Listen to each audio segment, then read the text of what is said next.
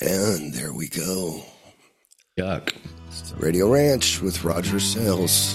Sabado edition. Sabado. Tax the rich, feed the poor. Tell there are no rich no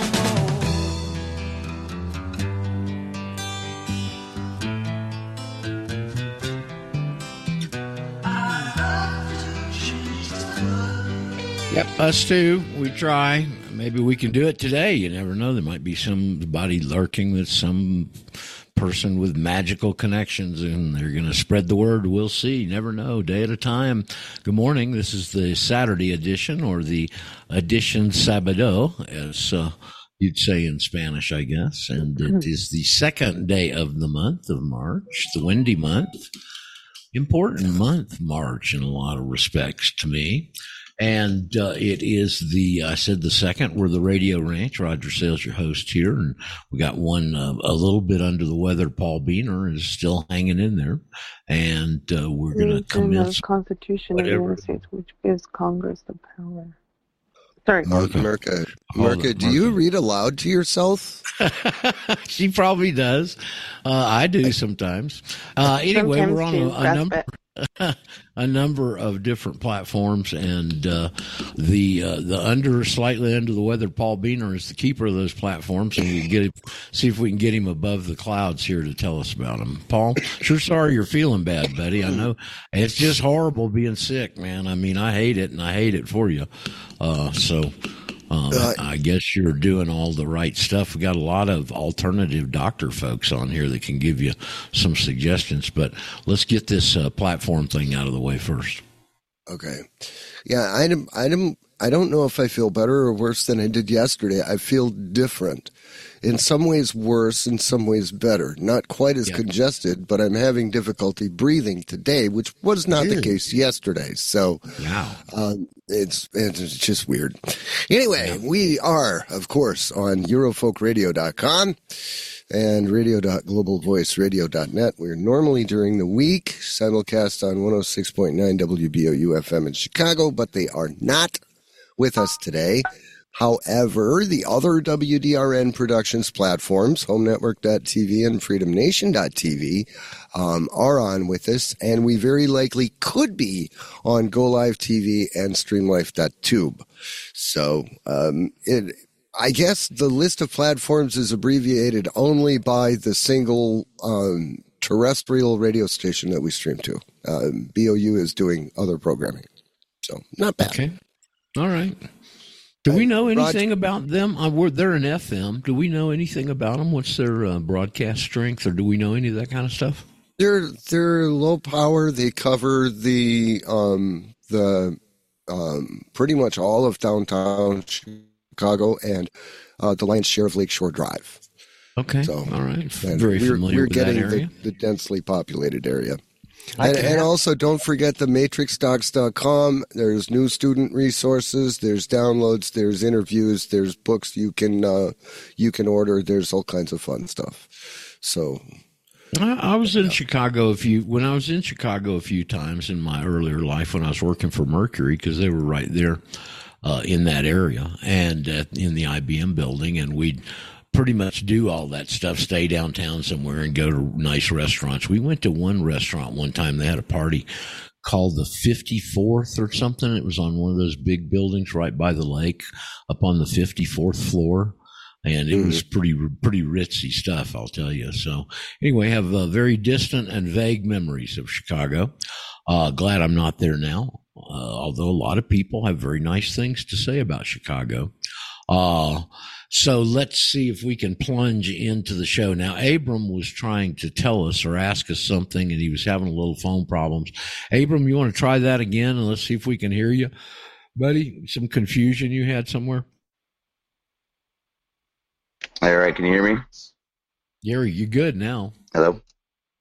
Yeah, oh, you perfect. Good Uh. I, I just want to say before before anyone else says it, if Paul's feeling sick, he should go drink his pee because I guess that works really well. Never tried it, but uh, let us know how it goes. Uh, the other thing is 14 uh, you know, 8 USC 1401, it says the following shall be nationals and citizens of the United States at birth, okay?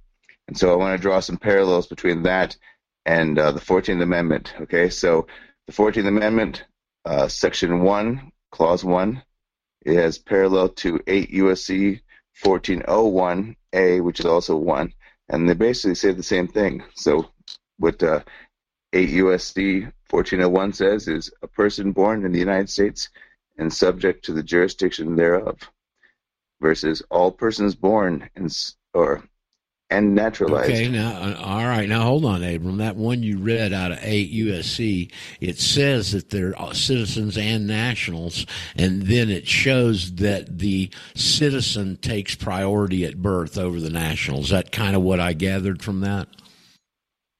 No, it's it, it it it appears to say that, but it's the opposite. So if you break it down, it says the following shall be nationals and citizens of the United States. Okay, so then it says. Okay, says, so now hold it, hold it, hold it. You're United going too fast. You're Abram. You're going too fast. You, you, you, it says they're both. Is what I take from what you read me there at the start. That's correct. They're both. Okay.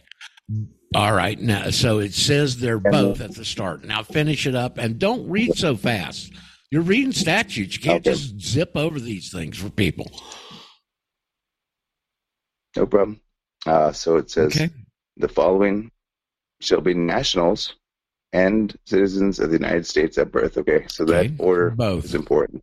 Nationals first. So nationals, a person born in the United States, right? And then the citizen part is and subject to the jurisdiction thereof. So there you have it. The person born or naturalized is the national. The citizen is only attached to the subject to the jurisdiction thereof. And that's And when you answer the two have- questions. And that's when you answer Yep. the two questions. Yes. Yep. So they've they've codified it in the exactly the same way that we would interpret it.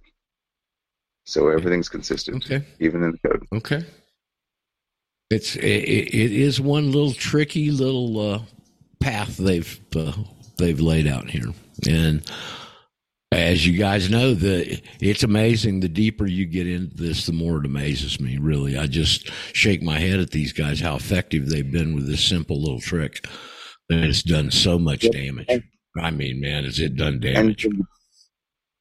and the truer it becomes, the more factually supported uh, what you've uncovered becomes. The more the deeper you look, the you know it's it's not one of those things where it becomes more and more questionable, like uh, all the other, I guess, psyop uh, competitors, where you know they're making some pretty dubious claims. This one gets more factually supported the further you look. So Yep. you know, yeah. Well, they just, you know, it's so simple. There's only two statuses. You're either free or you're a slave. I, I, I mean, and all of uh, all of your enlightenment should revolve around that right there, because you can go back and ascertain whatever they're trying to trick you with with that understanding right there. So, what you always want to do, if we got any new folks on here, you always want to break this down where it gets to an either or or situation. I'm either free or I'm a slave. Okay. And whatever question it is, when you can get it down to that simple, this or that, just makes the whole thing simple as hell. And so you're all either free or you're a slave. You're either a national or you're a citizen. Correct. And there's just no in between. Or a, or now hold there. There is one nebulous little area here, non-citizen national. Okay, which they threw in there to to, uh, uh, to throw the whole monkey wrench off. For you know, and we could talk about that a little bit. And I've mentioned it before. I know Abram and Merck and some of the old timers are familiar with this, but you can go to an IRS publication. Uh, 519, I believe, is the publication. And remember, IRS is not necessarily a true government agency. They don't necessarily had to, have to adhere to all those rules. I'm not sure to what extent, but they are quasi official agency. Okay. And, um, in other words, you can go to Treasury 28 USC while you're in the codes there, Abram. And somewhere in, in 28, which is Treasury, there's a list of all the organizations that are under the umbrella of the Treasury. IRS is not in there. It's not there. Yet the Secretary of the yeah. Treasury total totally controls IRS. Okay, I heard that from an IRS person on in front of Congress. What what was your comment, Abram? Hmm.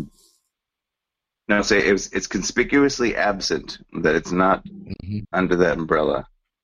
Yep. So, it So should be. anyway, in in publication 519 they make this statement. It says a national owes total allegiance to the US. Yep. Hey, Now, Roger. What's wrong? What's wrong with that statement? There's somebody I want to talk to right there. Hey Gary. Hey, the IMF. If I'm, uh, I'm just uh, the IRS. If I'm not mistaken, is under the IMF, which you know that the Treasury is controls the IMF. Sure, and DOJ and DOJ. Okay, that's not as obvious. I mean, it is by their actions, but it's not as obvious and easy to find. You can find again in 28 right there. Uh, there's a one-line statement. I don't remember the section, and it said the Secretary of Treasury is the governor of the fund. That's the International Monetary Fund. And that's the remember when they did the bankruptcy, the very first thing they did was they did the bankruptcy with the money in the treasury. And they did that by changing it from gold to the new Federal Reserve notes with regulations uh, promulgated by the Secretary of the Treasury. Well, there'd never been a Secretary of the Treasury before March the 9th of 33, and there'd never been regulations. We were free people. We used gold. And that was that switch. But at, and I don't know where they did it. I, I do know in a general sense, but not a specific sense. They did DOJ, uh, and took over the Department of Justice through a treaty. And I'm not sure which one it was. It's probably in that time frame. But just think about it. If you were going to come in and pull this off and take over a country, you got to control the laws and you got to control the money, don't you? Yep. Okay, so there it is, and you can see by the, uh, especially now with renegade Moshe Garfunkel up there and what all they've done, that it it ain't the old Department of Justice that your great great grandfather knew. Put it that way. Okay. So anyway, back to this publication 519 for newer people. What's the monkey there? A national owes total allegiance to the U.S. Well, we know that a national owes total allegiance to a small S state. That's in the public state in the public laws. So what are they doing there? A non-citizen national owes total allegiance to the U.S. because they're a U.S. territory. Okay, unincorporated, only one in the system. But what did they do in that little publication? Is they just took away non in front of national.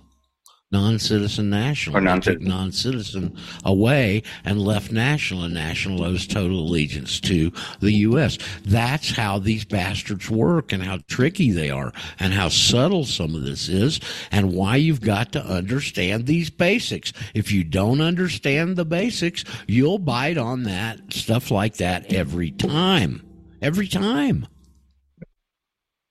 And one more specific detail in support of that is that uh, the definition of an alien is a person that uh, I believe is not a national, oh, no, or does not owe allegiance uh, to the United States. And so that, Correct. that makes the non-citizen national, they owe allegiance to the United States. And- So the only ones that are the non, uh, or the non-resident aliens, the only non-resident alien is the national who's not a citizen.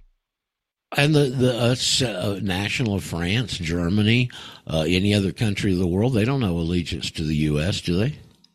No, Oh, right. Well, and, ne- and neither does the state national. Okay, right. they're all alien to the federal government. So, as we get into this complex stuff right off the bat, Gary, I still want you to give me a call. Will you try and give me a ring over the weekend or something? Is the number I have for Skype your cell phone number? Gary? Gary. I don't. I- I don't know if you do or not, but I'll send you my phone number and an email. Okay, would you? Okay, would you please? Because I know you don't check your email, and so I don't want to uh, approach you that way. But I want to, I want to yak with you about something. Okay, so if you'll do that, I'd appreciate it. Uh, let's see, where else can we go this morning on on edition Sabado? See, Paul, Roger. if you were speaking English, you'd go the the Saturday edition, but in Spanish, you go the edition Saturday. See, everything's backwards in Spanish, isn't it, Merca? Yes. That's right.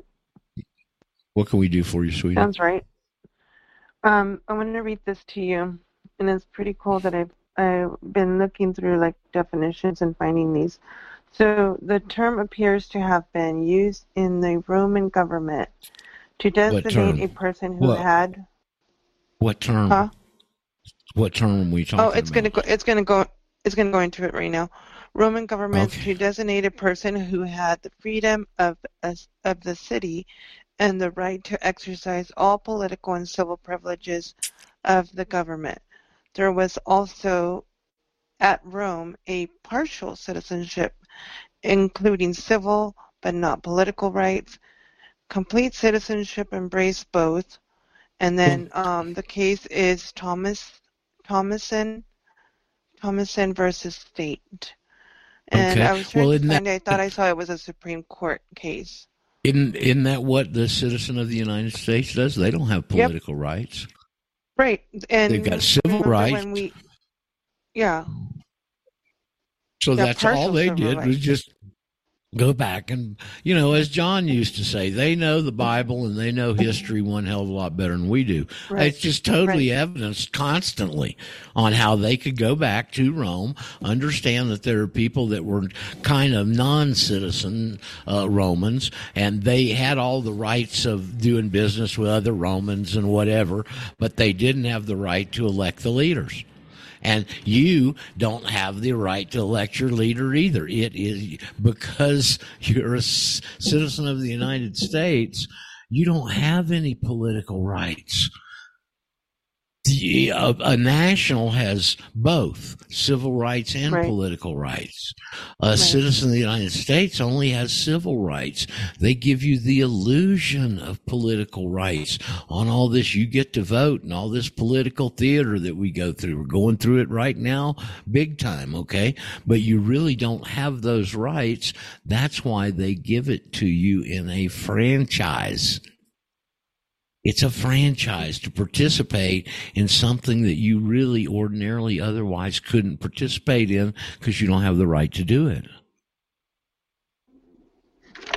Hey, Roger. Very slick the way they've got this set up, folks. Yeah, Gary. Exactly what Merck is describing is exactly what the Apostle Paul went through. He was Exactly. a full blooded Roman citizen. Therefore, Mm-hmm. he was treated differently when he was, I want to call it enslaved, than others would be treated because he was a Roman citizen. Mhm. That's all. Okay, thank you, sir.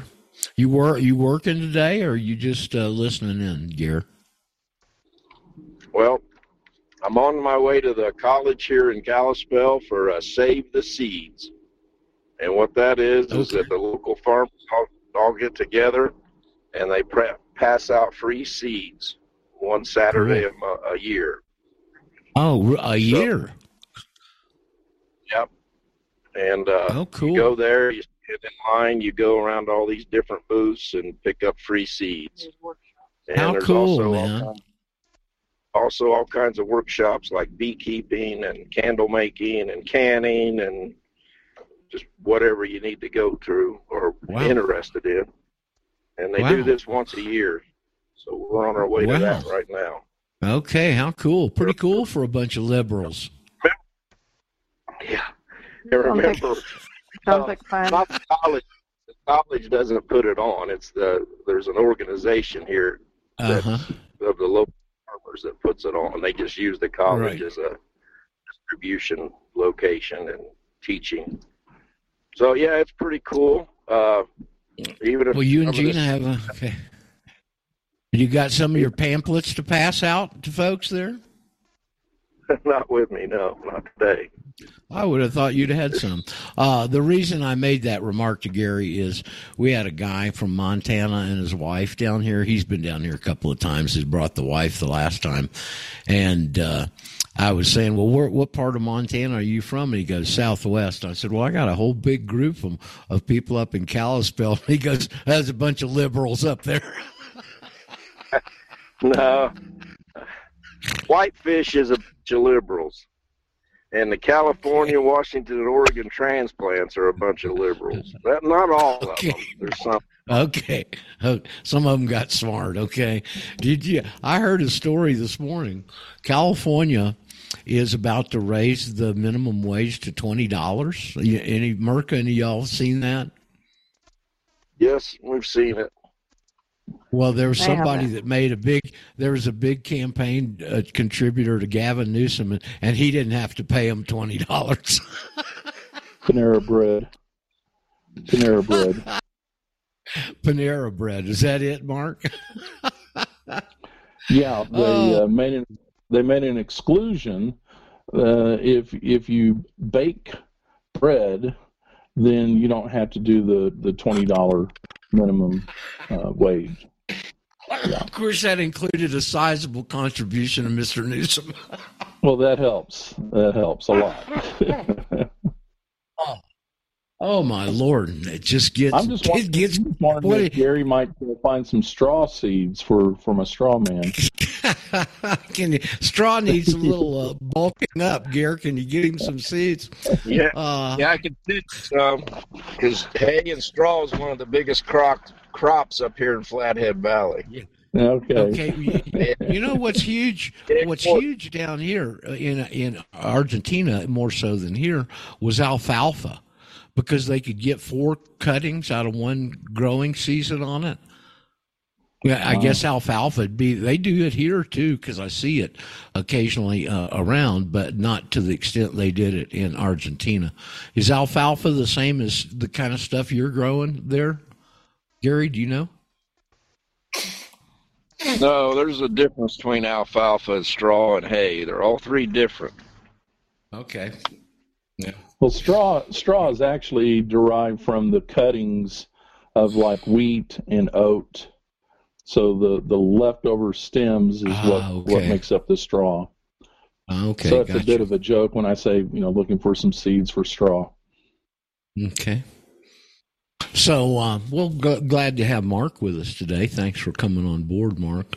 Um, do, or do we have any new students out there? Normally, this show's for you, for the newer people that can't get with us during the week to ask any questions or make comments or whatever they want to do. And this day is kind of for you. So, we've gotten off on a little bit of a side track here, but I'd like to at least ask you folks at the start of the show, if any of you are here, that uh, we'd like to recognize you and entertain whatever you've got. So if there's anybody in that condition, you want to step forward?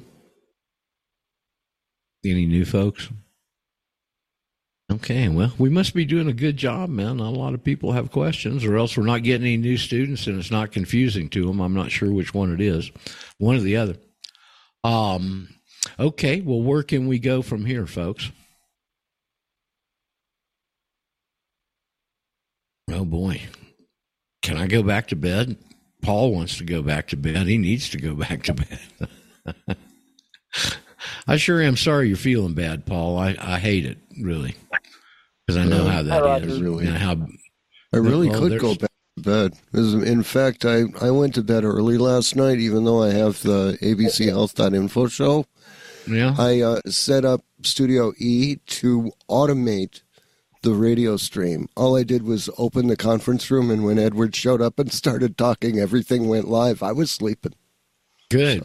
Uh, I'll tell you, you know, one of the things I've been helping to, to sleep is one of these little things my landlord turned me on to it. Her family were all doctors, but mother, father, and sisters, all that stuff. And they've got this like a little cough thing, and I think it's like, you know, they've got a thing up there in the States when you, you, you take it. I can't, it starts with an A, I believe. You take it and it helps you sleep. And it, it tur- actually turns out there's codeine in there. And so what I've been doing is just taking a, a little bit of it at night, man. It really helps me sleep well. You might want to try that. I can't remember but there's something in the U.S. that's like that. I think it's a green liquid, but I don't remember what it is. Uh, anyway, Paul, we'd like to see you get better as quick as possible. So, Well, Um, thank you. uh, we did have there was- somebody come in there Um, I know. and- That's what I, I was looking for him right here. Yes, somebody came in and said Roger there a minute ago. And at the same time, Paul did. We'd love to talk to you. So if you'd like to come forward, please do. It's Rich in Huntsville. Hey, Rich, you're in Huntsville, huh? I think we've talked before, Yes, haven't we? One time. Uh, a couple times. Um, Okay, you live you live down Yeah. the street from B Craft, right? yeah, sure do. Okay, gotcha. Um, I wanted to ask if uh, if we've heard any uh, update on the folks down in South Alabama that had uh, submitted uh, their affidavit to the uh, uh, Attorney General and the Secretary Well- of State, I, I believe. Yes, Dave and Kay, and we have had a little, uh, although not a confirming uh, from the standpoint of what their uh, status is, but they did go ahead. They went through the whole steps. They went to the supervisor of elections first, then they ended up uh, in in communication with the uh, Secretary of State, the election division, and ended up in communication with the head lawyer for that. And he's the one that registered them as nationals. And then Dave went back and redid his voter registration card and attached his affidavit to it. Okay. Now the question is still open on yes, the guy with the Secretary of State's office, the head attorney with the election division, registered him as a national, but in what capacity? As a voter, as an elector, does he have another capacity? And we we don't know that yet. Unfortunately, I haven't heard if they if we did, but that's just still open. But uh, that's about as much as we know, I think, uh, at this time, Rich. So why don't you double in on him and go to your supervisor up there and start bugging them? He's got a website. Dave had a website, and I, I I don't remember what it is, but he had some of this on there. They've set up their own website. Dave, if you're listening, you can chime in. You and Kay, and I know they're regular listeners. If not, I'm sure they listen to the archives. Uh, but that's Roger. what I remember that we know right now. Yes, ma'am. Is that Thora? It is.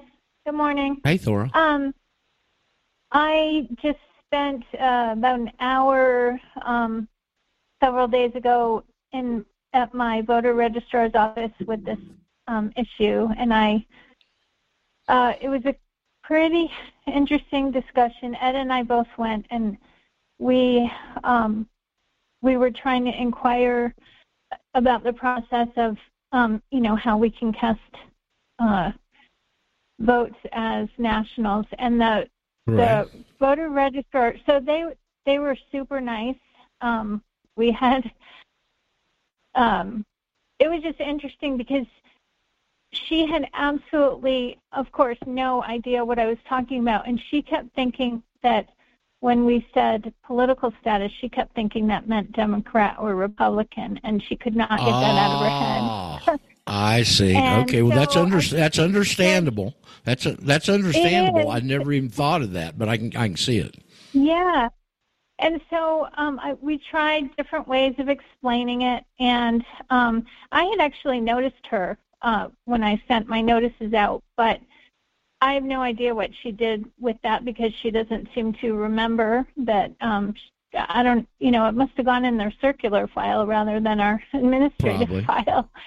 Probably. But, um, anyway, we we tried real hard to explain it, and she actually, um, I had told her that I sent two different letters to the Secretary of the Commonwealth because um, she is supposedly the highest authority in the state on this, but she hasn't gotten back to me. So I thought I'd just try the voter registrar. Um, she was trying to be really helpful, and she called up her superior, who was, I guess, I guess he's been in his position for like 27 years. Had never heard of a national, had no idea what we were talking about, and he basically, this was the part that kind of didn't sit well with me. He basically said that um, since we're already registered, we had registered to vote when we were um, citizens of the United States years Right. ago. We when we moved here, we registered, and he said, you know, since you you registered at that time, and um, to the best of my knowledge, you know, if you were a citizen when you registered, it doesn't really matter. I'm paraphrasing, but it doesn't really matter what happens after. Like you could probably, he said, I'm not going to tell you what to do, um, and you have to do what you feel comfortable with, and you can consult a lawyer if you'd like. But he was basically telling me that no one's going to pay any attention if I go ahead and vote, and which is not the point of what I'm trying to do. I want to no, find not, out. Not, not right. He doesn't understand like- what you're talking about and why you're trying to do this because he doesn't understand what's going on. You'll probably have to wait and go, go ahead. I'm sorry to interrupt. Go ahead, Thora. Oh, it's okay. I was just going to say again the the what continuously surprises me about these people is that there's no there's no um, curiosity. There's no desire to learn Right. what the heck we're talking about, and um, so I would I left um, that feeling a little bit frustrated. I was happy that we had um, pleasant conversation with them. They were very nice people, but just could care less, basically. Right. And and so I feel like I need to then go back and try to contact the Secretary of the Commonwealth, but I'm I have not something sure for Dora. what. I have something for you. Um, Oh, great. I was I was thinking um, about what you were saying because I did the same thing and no, you know, there was like no response. So now I'm gonna have to walk in and give them um, a form uh, notice, but I will probably be adding the legal team, attention legal team, um, to get their attention and addressing Oh. both the estate secretaries, uh, estate and the supervisor there in the county that I'm at, and also putting attention their legal team, so it gets their atten- their attention um, that we Oh, want to remove idea. ourselves Yeah. remove ourselves from the um, registration as a U.S. citizen, and Right. how do we participate as a, a national, uh, the, Right. the California state? I got to So, step I- away for a yeah, I second. didn't I'll be, I'll think be right about back. you. all. Y'all carry Yeah, on. all I got to step away for just a second. Okay. All the notices that I'm sending out now, um, especially uh, with the um, education, because I did the public, I removed my daughter from the public school and I put her in private, you know, with myself. And I didn't ask for permission. I didn't, you know, tell them what I was going to be doing. I'm going to, I just told them, like, this is what's, what's happening. Um, a national, and um, I put attention to the legal team of the education uh, at DC and California, and also um, the CPS department in DC and in California. And I put attention the legal team to both because uh, you know we need to let them know we are not messing around. We this is a lawful legal notice, and they need to understand that. Um, so I'm thinking that's what I need to do with the election part also. That's a really good idea, Mark. I didn't even think about the legal team. Um, Yeah, but I, put I attention think to that I will both. try to do that. I I And- sent And you want to address the, the main person of the department or agency. right. Yeah, I learned that from you. Yeah, CC, Um, CC all of them, and even send it to the AG so he has a copy of it. Is what I would do too. Um, Oh, I sent my moving. copies. Okay. I sent my copies to the Secretary of State, so he has a copy of it too. Sending them Okay, all that- of them. On this, That's on this, you could, if you were deal, if you're dealing specifically on this election stuff, you could send it to the electoral division of Secretary of State. I would think. Yes, thank you, thank you for Right. that and reminder. Yes. Okay. Um, so Um, it's another one of those sticky little wickets, and I'm not sure what difference it makes. You know, uh, I, I know John and Glenn got registered as electors. That's what they told them years ago, or that's what they told me. So I'm assuming they knew what they were talking about.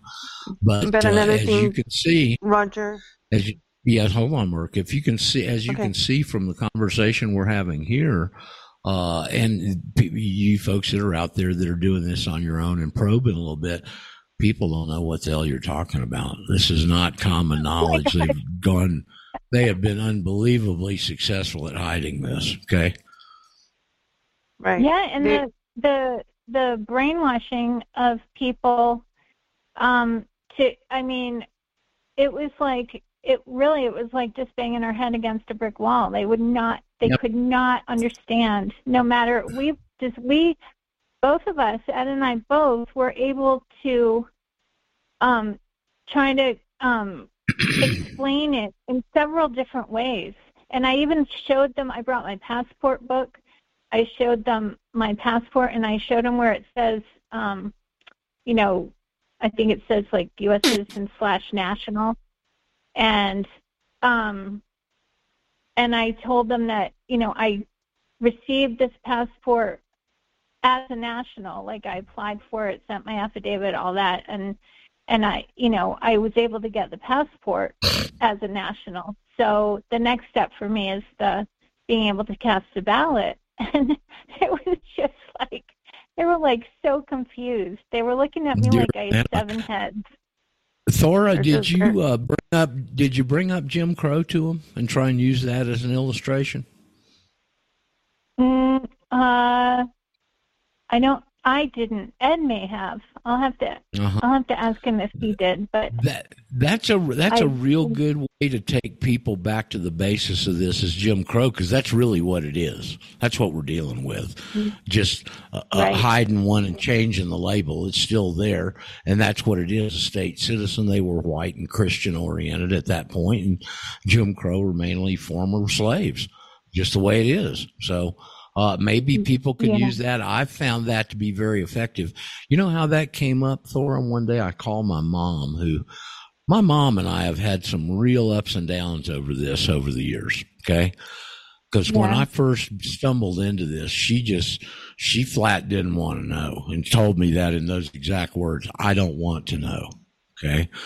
And that frustrated the hell out of me for a lot of reasons. And so anyway, she's come around as things have developed over the years. And I called her one day and she goes, Roger, what's going on? Just point blank, you know, and I said, Mom, do you remember Jim Crow? It's the first time I'd ever even thought about it. It just popped in my mind. I said, You remember Jim Crow? And she went, Yes. And I said, They've they've tricked us all into being Jim Crow. Now that's how simple this is. yeah, I don't think they'll even get that, Roger. It didn't even trigger Well, a question from uh, from what Thora was sharing with them.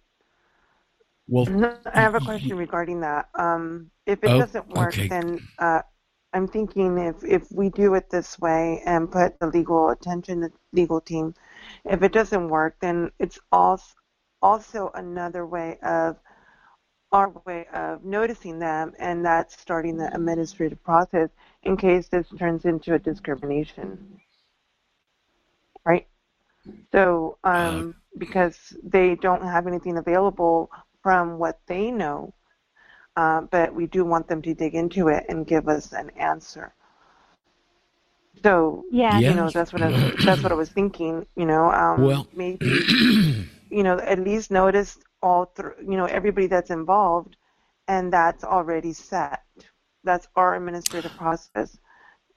You know, covered. you know, p- part of the problem that we're having here is this is probably the most important election in the history of the planet. And their Yep, attention is all on that this year. It's already March. They got primaries coming up. They got a big election in November. It's going to be much harder to get their attention right now than it would have been last year. that's But- true. but- I mean, I our our um primary is on Tuesday, and um I've been trying to Oh. um I've been trying to get the attention of the Secretary of the Commonwealth since January. Right. So Right. it's frustrating. and you can understand why they couldn't give you a lot of attention when you went in this week if your uh, primaries are next week, next Tuesday. well, they spent an hour with me, and in fact, the Well, um, the the guy that was um, at the front desk, he um, when we first came in, he was um, he basically hardly paid any attention to us, but throughout our conversation, he could hear us from where he was sitting. He came and stood in the doorway and listened to every word that we were saying. He seemed more curious than the registrar. And finally, um, Mhm. toward the end, he said, "Can I ask you a question?" And I said, "Sure." And he said, is this like a sovereign citizen? And I said, no. I said, I don't even know what that is, but that's not what we are. Good for but you. He was, at least he was curious, you know, at least he Yes, wanted right. to understand. And Right. so Ed thought, Ed was thinking that um, we should go back in and give him a copy of Devon's Citizenship Handbook. And Might be um, a good idea. because he was very curious and and um he, more curious than the other people that mattered you know Well, and, and, and you could also offer to send him one of my uh, one of my uh, interviews, and I would suggest really this uh, the one we did with uh, Badass Uncle Sam in December. I thought that I've got some feedback Yes. from different people Roger, that that's a really good presentation and the way to present it. yeah. If he's interested, both of those things, maybe a Devon handbook and a link to that, and say this should answer your questions at least. Bada- i agree Initially. that's yeah, a good badass. Uh, Okay. Badass Okay. Uncle, Uncle Sam was a really good interview, Roger. Um, so with the if they do not reply with a proper answer enough to for us to tell us, you know, what we need to do, um, would we also CC the uh, Attorney General? Um, yeah, the Attorney General with that because you know he needs to be informed. I don't know. You could certainly write him a letter and tell him the problems that you're having over there. And as the head law officer in the state, you might get his attention. I'm just not sure. Yeah. You know, because it's Now it's all like affecting our life, you know, in that in that way. Right. So I mean, I know that there's there there's um there's supposed to be two hats, but they're not doing that. So now to point that out is another important thing for the AG to. well, I mean, the two areas we can really press the envelope on are IRS and this. Who was trying to say something there? Somebody was saying, may I or whatever. Yes, yes, Roger, it's Gigi. Um, on a little side note, I've been having difficulty uh, having a say on this conversation. I called in from another number originally to get on the call. It was dropped. I had something to do. I came back, get on the call, and it says that uh, my input is invalid. And so um, I disconnected, called back, and I've been trying for the past five minutes, pressing mute and unmute, and nothing's happening.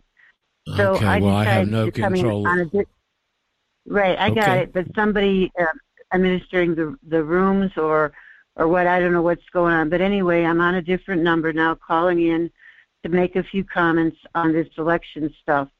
Um, I had a PDF set aside to share with you on the topic, and it came up, so I'd like to share.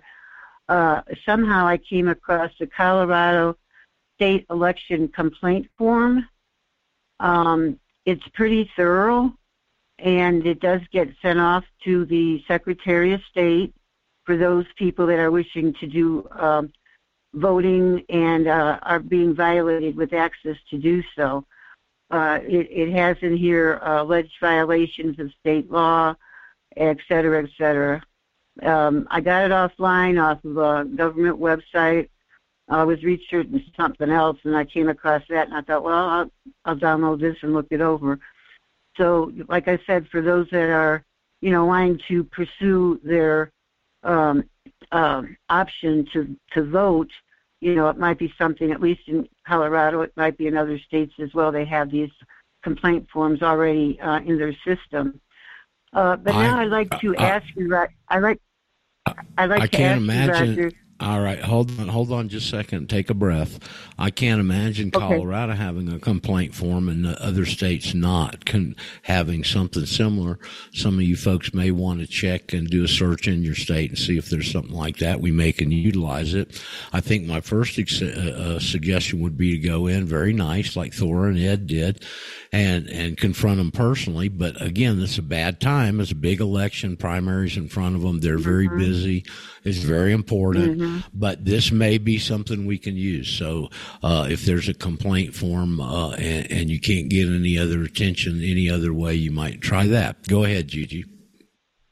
Uh, the other thing is, um, I wonder if you if you could explain uh, to listeners. Uh, I've had a curiosity because I see that there is a possibility of uh, a voter versus an elector. I've heard you speak about an elector before. Right. Well, an elector, I think, w- I believe an elector would be someone in the electoral college, but I don't know for sure. Okay. That's what I think. I don't know for sure. Uh, and if we could get as nationals in the electoral college, which is a very small group compared to the general uh, election, that would be very significant. Again, I don't know for sure. That's why I'm trying to get you guys to press the envelope on this so we can get some concrete answers. Uh huh. Yeah, a lot of these officials don't seem to uh, have much information of uh, people wanting to exercise that option. Well, and uh, well, here's I'm- another I was- thing. Here's another. Here's another aspect. The Democrats are trying to get rid of the electoral college. They want everything to go to the general vote. Just Right. another angle. Go ahead. Yeah, well, I was thinking maybe uh, coming at them with uh, using the verbiage of voting uh, is where uh, the hang-up is, and uh, look more into becoming an elector, and maybe that would uh, grab their attention. And if, Thank if you. someone could, Sorry. if Yeah, someone Thora, could did- express themselves along that I line, did- you know. I I brought yield. that up. Did you- I uh, actually you brought would- that up with um. Right. Go ahead. And what they say, Thora? How? No, we want to hear. How'd they react, Thora?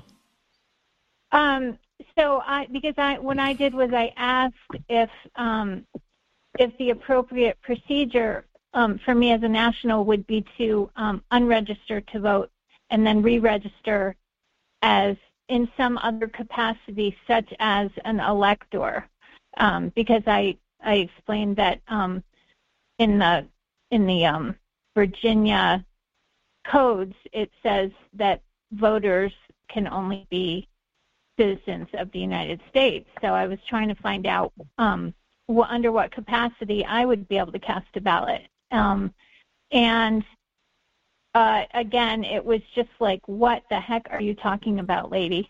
Right. Right. just- right. they just couldn't wrap their heads around it. Yep. Comment? Under, understandable. Um, under. Hold on. Yes. Yes. Comment. Hi, hi, Roger. This is Christiane.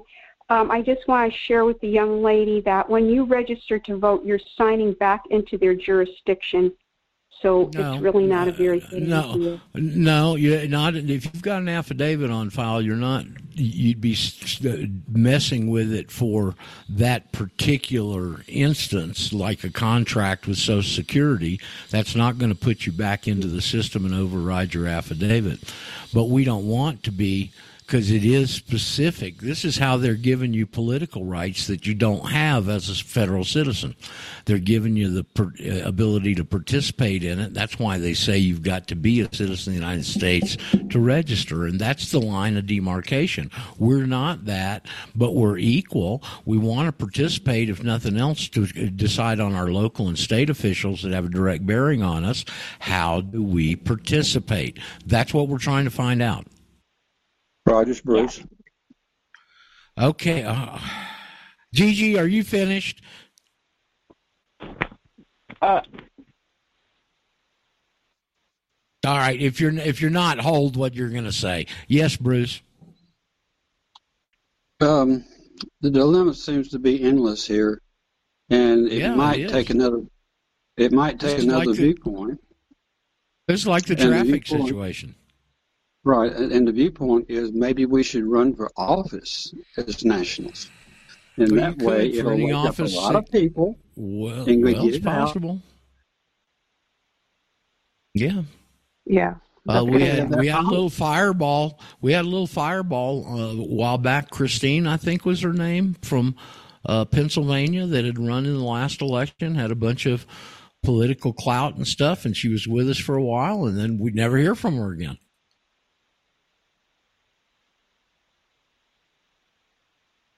So I don't I don't know the answers to these things. Caroline. Yes, Caroline. Yeah, I think that's right. Yeah, there- Caroline. We haven't heard, um, heard from her. Roger, remember? Uh, God, I forgot his name. He he was uh, running for gov- governor in California. and he was California, trying to do yeah, it. that means Yeah, No, it wasn't. It was I, I remember that guy. Yeah, yeah. vaguely. I don't to do remember his it As a name. national, so um, I guess he was looking at the oath and I don't know what, um, but he was trying to figure out how to write it so that he didn't have to sign that one and um, you be uh, vote. I mean, uh, participate as a be um, part of the trying to be a governor, but using something else like an affidavit or something. And I don't know what happened to that. Um, I'll probably send him a message, see what happened. hmm Well, Yeah, this is this so- issue's about like the traffic issues. You can chase your tail like like the dog over in the corner for hours with it. We haven't got any kind of definitive answer. We got an Alabama head attorney guy that registered somebody as a national, but we don't know in what capacity. Uh, and that's why we just got to press the envelope. If y'all want answers, you're going to have to press the envelope. And uh, uh, we talked about it all, most of last year, and we couldn't get much traction on it, a little bit. And now we're in the big election year, and it's going to be more difficult. Just that's just the way it is.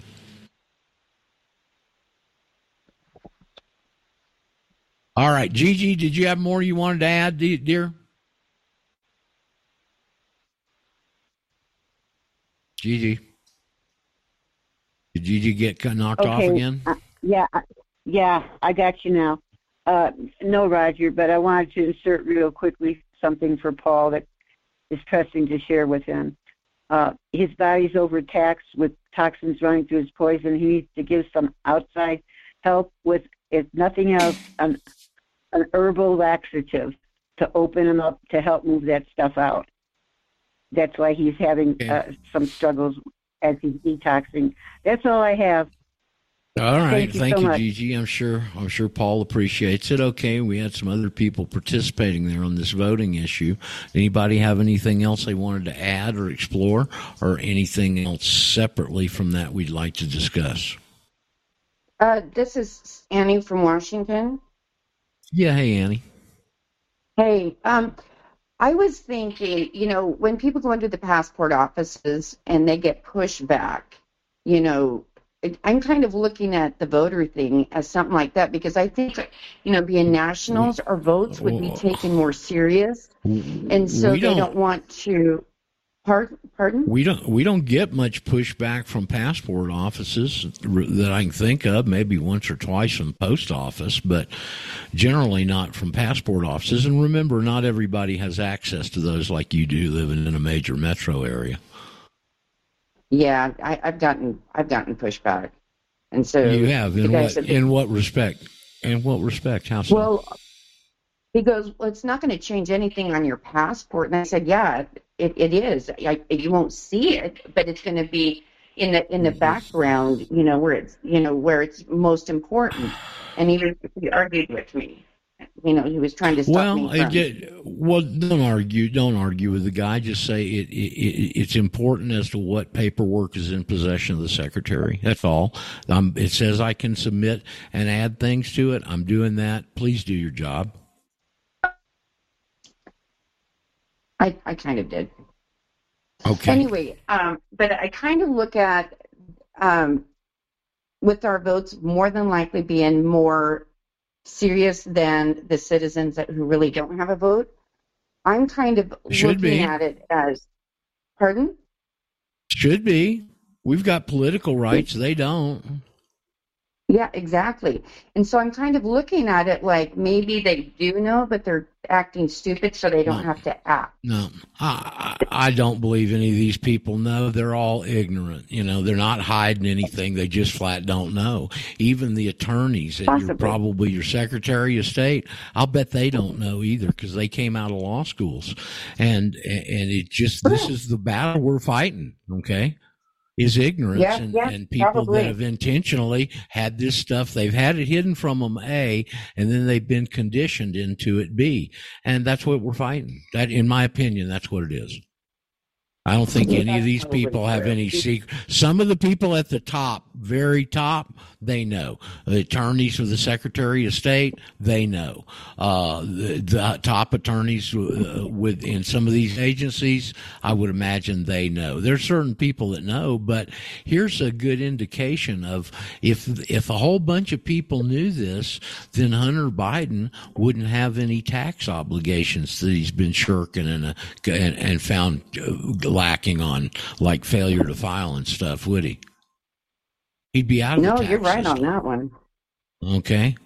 So even people of that stature don't know this. I mean, his father, if his father knew, his father would have told him and he'd have an affidavit on file, wouldn't you think? Pardon? Wouldn't, wouldn't you? If his father knew, he would have told Hunter and he'd have an affidavit on file, wouldn't you think? Yeah, for sure. Well, he obviously doesn't because they're going to nail his ass on IRS stuff. Just like Al Capone. Yeah. Yep, yep. Okay. Uh, the other thing, you know, who the that big um, that big scientist at uh, Harvard that got caught coordinating. He's the guy that came up with all this uh, all, all, all this stuff that's in these shots and the polyethylene glycol or whatever it is. I can't remember all that stuff. Anyway, it- when they caught him getting fifty thousand plus a month from the Chinese, it wasn't treason. It wasn't. They got him on income tax. Uh, all these guys, they get you on income tax stuff, right? So it's very few people know it. There are some that do at the top. I would have no, uh, the, the inner synagogue crowd, probably. Yeah. Well, when I was listening to uh, David Pay Straight, um, he said that, oh gosh, it just escaped me, but it's really good. He, oh yes, he You did a? FOIA request on how many nationals there were when he started. Like I don't know how many years ago he started, and he said Right. the, there was only, um, there were only like five thousand at one point when he started, and they were all lawyers. Okay. And well, so- I would, I would, a FOIA is generally for your information that pertains to you. I don't know if the State Department would respond to a question like that that involves other people. I just don't know. Okay. But I'm little highly backward. suspect. I'm a little, a little suspect, Mister Straight. What's your uh, feeling on that, there, Arg? Well, a FOIA is general information and it doesn't have any specific identification of a person or individual. A Privacy Act request is where you're asking specific information about your private information. So Okay, that's those the are difference different. between those two. Yeah. Okay. Gotcha. All right. Thanks for popping. Chicago doesn't need to be alerted. They're done because they weren't here in the first place. Mark, you got any observations on all this stuff that's been discussed this morning? You've been laying back there a bit. Well, you know the the voting thing's very interesting, and I'm I'm kind of struggling with the the sneezing and the wheezing too. It's that time of year, so if if I mute out, I'm Oh. coughing or sneezing. So just bear oh, with Oh, me. Sorry about that. Yeah, Okay. it's just everything's blooming, and we're going. You know, the wind shifts out of the south, and we got uh, pear uh, Bradford pear trees are blooming, and then the wind Mm. shifts back and and it drops to 40 degrees. And like today, it's supposed to be 80 degrees. So we're just going from one extreme to the other right now. But Uh-huh. the voting thing's very interesting because you're you're voting in in two different jurisdictions. You know, you've got your your local state jurisdiction, and then you got the the federal jurisdiction. And on their application, it is very clear that you have to be a U.S. citizen to vote. Now the question becomes, and, and like you said earlier, that's the that's the demarcation line when you're admitting that you're a U.S. citizen. Now we got problems, and so there there has to be some way, I would think, that you should be allowed to vote in state and local issues and and not declare yourself as a United States citizen. To our knowledge, there's not any any procedure in place in any of the states which decide all the electoral processes, by the way, constitutionally, that handle this. So it, it, again, it's just press the envelope and see what answers we can get, and what we're going to eventually have to do. It would seem is be at the Secretary of State Electoral Division, and it could go so far they won't recognize that you take them to state court. Yeah, yeah. And so then the other thing that's crossed my mind, and, and you know, it's it's this um, it's a mindset. It's a mindset of your status. And I was thinking, you know, if if you filled out some form and somewhere in there they're trying to lead you to believe that you're a United States citizen, that form does not determine your status. It, it's you declaring that with the Department of State. Right. So, like, like you go into a federal agency, and you know they don't have any answers, and oh, this is the form, and you know you're you're being led to believe you got to fill out certain forms and so forth. And I say that even if you accidentally filled out a form, and they try to say, well, see, this you're a U.S. citizen. Well, no, I'm not. You know, you, you, you gave me this form, and and these people, these these federal employees, have no clue what a national is. Most of them, um, and and they don't know how to deal with it. And so, you know, it's it's just such an uphill fight. And I I, I would like to kind of help people have that mindset. So this is where you get your freedom, is where you're not scared of every boogeyman that's behind a paper form. Your affidavit submitted to the Department of State is the highest form of evidence regarding your citizenship status. And everybody can go pound sand. Right. and you need to know that. I mean, and you can revoke things. Like uh, let's say you Mark- let's say you did accidentally sign something, you can revoke that signature later if you like. Right. Oh, that I messed up. Han- Mark, handle the situation for a second. I got to step away again, if you would, please. Okay, okay. And who was it that called out? Mark, Yes. Mark, I have a question. Um, you know, I'm dealing with a probate court down Yeah. here in Arkansas, and Uh-huh. I also had an issue with traffic. And the prosecuting attorney reached back into the probate matter and said, Well, you said you were a U.S. citizen when I filed my affidavit with the court regarding my traffic. And I said, Well, I didn't know any better.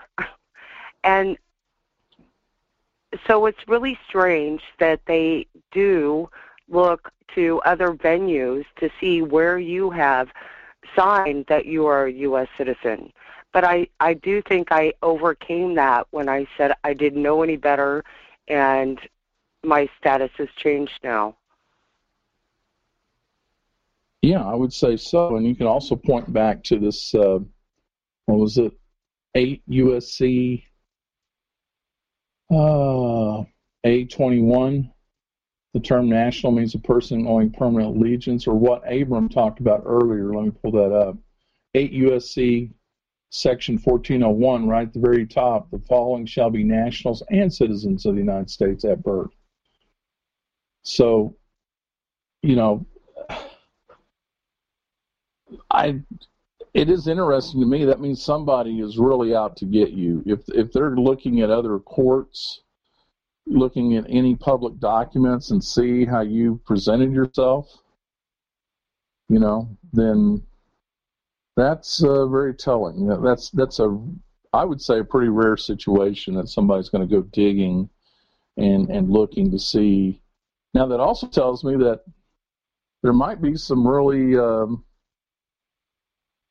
uh, validity to saying that you're a national, and now they're trying to go back and see if they can overcome that. That's the way I kind of take that, Sherry. No, this is Right. And he brought that forward. Right. to try and nullify my affidavit with the Secretary of State. Oh, he doesn't have that authority. Correct. Well, but he didn't have. Isn't it, isn't it true, though? You can overcome your affidavit with a statement on record. Sure. Sure. You can put a Okay, copy of so your affidavit to in. Be careful. I'm sorry. Go ahead. Absolutely. Yeah, absolutely. Uh, and, and keep this in mind. Even the Department of State, once you've declared your status, they're the only ones that really can challenge it, not this attorney. And uh, what was it, uh, Paul? You maybe help on this.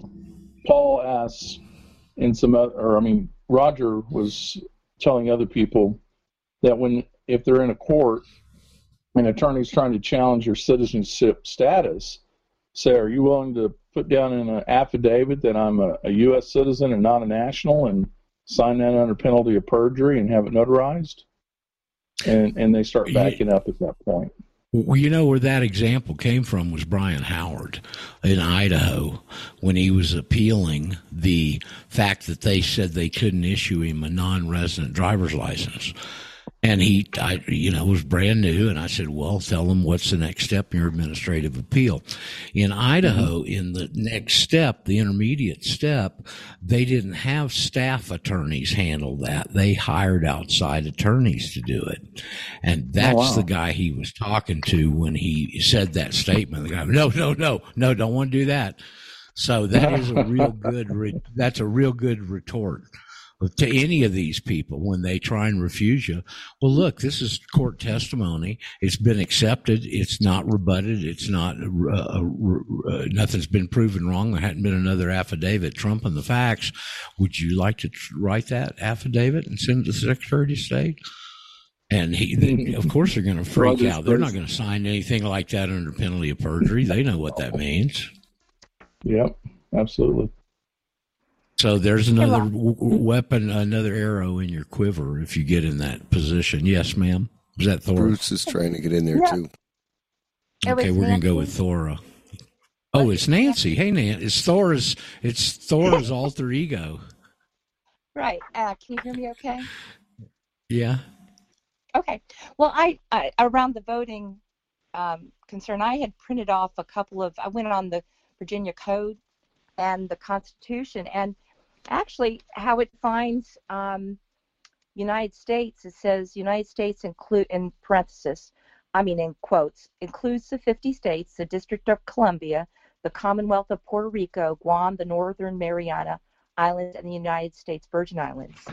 Um, Oh, it does. So it says it Uh-huh. includes the several states in that definition. the 50 states. That's very interesting. Usually, it does not do that. My experience. Right. And It's um, state capitalized. Sorry. oh, go ahead. No, It's state, state it's, capitalized. no, it's it's small cap. No, it's not capitalized. Okay. Let, let's not get all hung up on the caps or no caps and all that happy hoo ha. It said the United States includes the 50 states. Yes, it does. The Code of That's Virginia. very Is that unusual. United States or United States of America? It just says United States in quotes. There you Wow. go. There, there's proof positive that each state is a political subdivision of the federal corp. Proof positive. Okay, go ahead, Nancy. Okay, well, and just looking up the definition um, uh, of uh, residency or residence, uh, it says residency or resident or residence for all purposes of qualification to register and vote means and requires both domicile and a place of abode. Boy, they covered I- all. They they covered it all there. They said in all cases, then they added abode and domicile to it, right? Yes, and um, abode or place of abode means a physical place where a person dwells. One may have multiple places of abode, such as a second home. And then domicile means a person's primary home, the place where a person dwells and which he considers to be the center of his domestic, social, and civil life. Um, domicile is primarily a matter of intention supported by an individual's factual circumstances. And it has, um, uh, once a person has established domicile, establishing a new domicile requires that he intentionally abandon his old domicile. I don't, um, for any applicant, the registrar shall presume that domicile is at the address of residence given by the person on the application. The registrar Okay. shall not solicit evidence Wow. to rebut shall not solicit evidence to rebut this presumption if the application appears to be legitimate, except as provided in 1 VAC 20-4-4 B and C. I'm So I'm kind of it's- shocked at how thoroughly they've covered those two definitions, United States and resident. I don't know that I've ever seen anyone or any state cover it that thoroughly before. Very interesting. Do you have the citation for that? Um, uh, see. Well, it's Virginia Administrative Code Title One, which is administration, Agency 20, State Board of Elections, Chapter 40, voter registration. Those are the definitions under um, the general provisions. And the code, I, if you want me to, uh, the Code of Virginia, yeah, and the t- the definition of the United States is under general general provisions as well. Um, chapter 2.1, Common Law Rules of Construction, Article 2, 2 Rules of Construction and Definitions. That's 1-255. United Did it States. say common law rules of description or commonwealth Yes. rules of It says common, common law?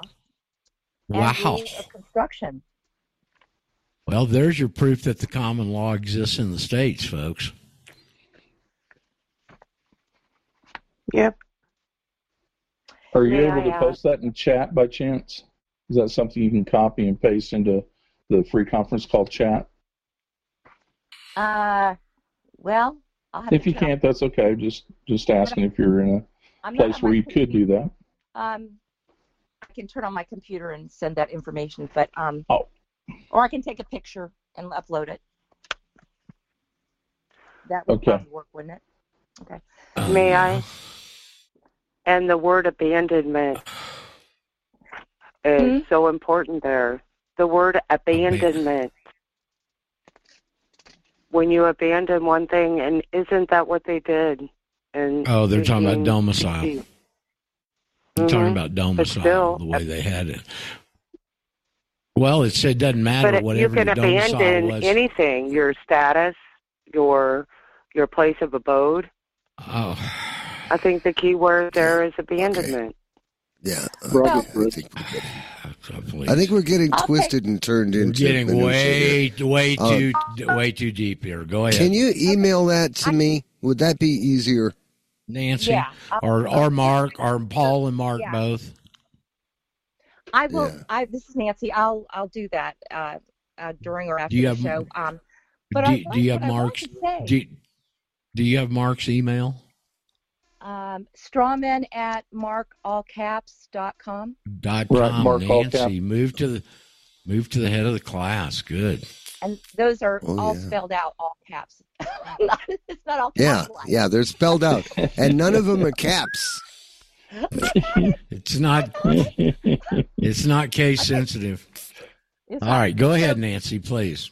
I, I just wanted to say that looking at these, I I concur um, with what Mark had previously said about um, the it doesn't registering to vote number one, I'm going to cancel my re- voter registration and resubmit it with a my affid- national affidavit. But anyway, Good idea. doesn't Good idea. It doesn't override. Yeah, because I was a different legal person, and I just want to be clean about Correct. it. But um, based on the the Code of Virginia and the Constitution, I'm looking and comparing those and the definitions. I feel comfortable after I do that that I would be on solid ground if I get my registration, voter registration, and voting.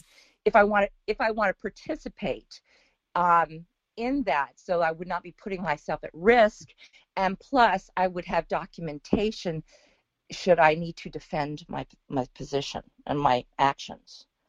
You would. So- I think that's a good Yeah. idea, and it's interesting the way they've got that so generalized on those definitions of U.S. and resident. Don't you find that interesting, Mark? Have you run into that at any point anywhere else? Yeah, it's. Uh, I'll give you an example. Um, I know somebody who's looking to get a state ID in Oklahoma, and um, one of the pieces of proof of residency is a letter from a utility company or a banking statement that came to you at uh-huh. your address. Right. So your mailing address is is being used as proof of your residency. Okay, now you have to be a resident for them to issue you a state issued ID. Because when I did it in Florida, that I answered no to that question, and it didn't stop the process. Well, I don't know. This person's not. They don't know anything about the national status or anything like that. They're just um, just trying to get a uh, just get an ID. So they they no longer drive. They're elderly and they no longer drive. And so you know we're looking through to see what would be required for them just to get an ID without having to go through you know, the driver's test or anything like that, which they wouldn't be able to pass. But just to get an ID. Now the other thing too, for for anybody out there that's facing the situation, of course, once you get your once you get your passport, it, it really becomes a different game.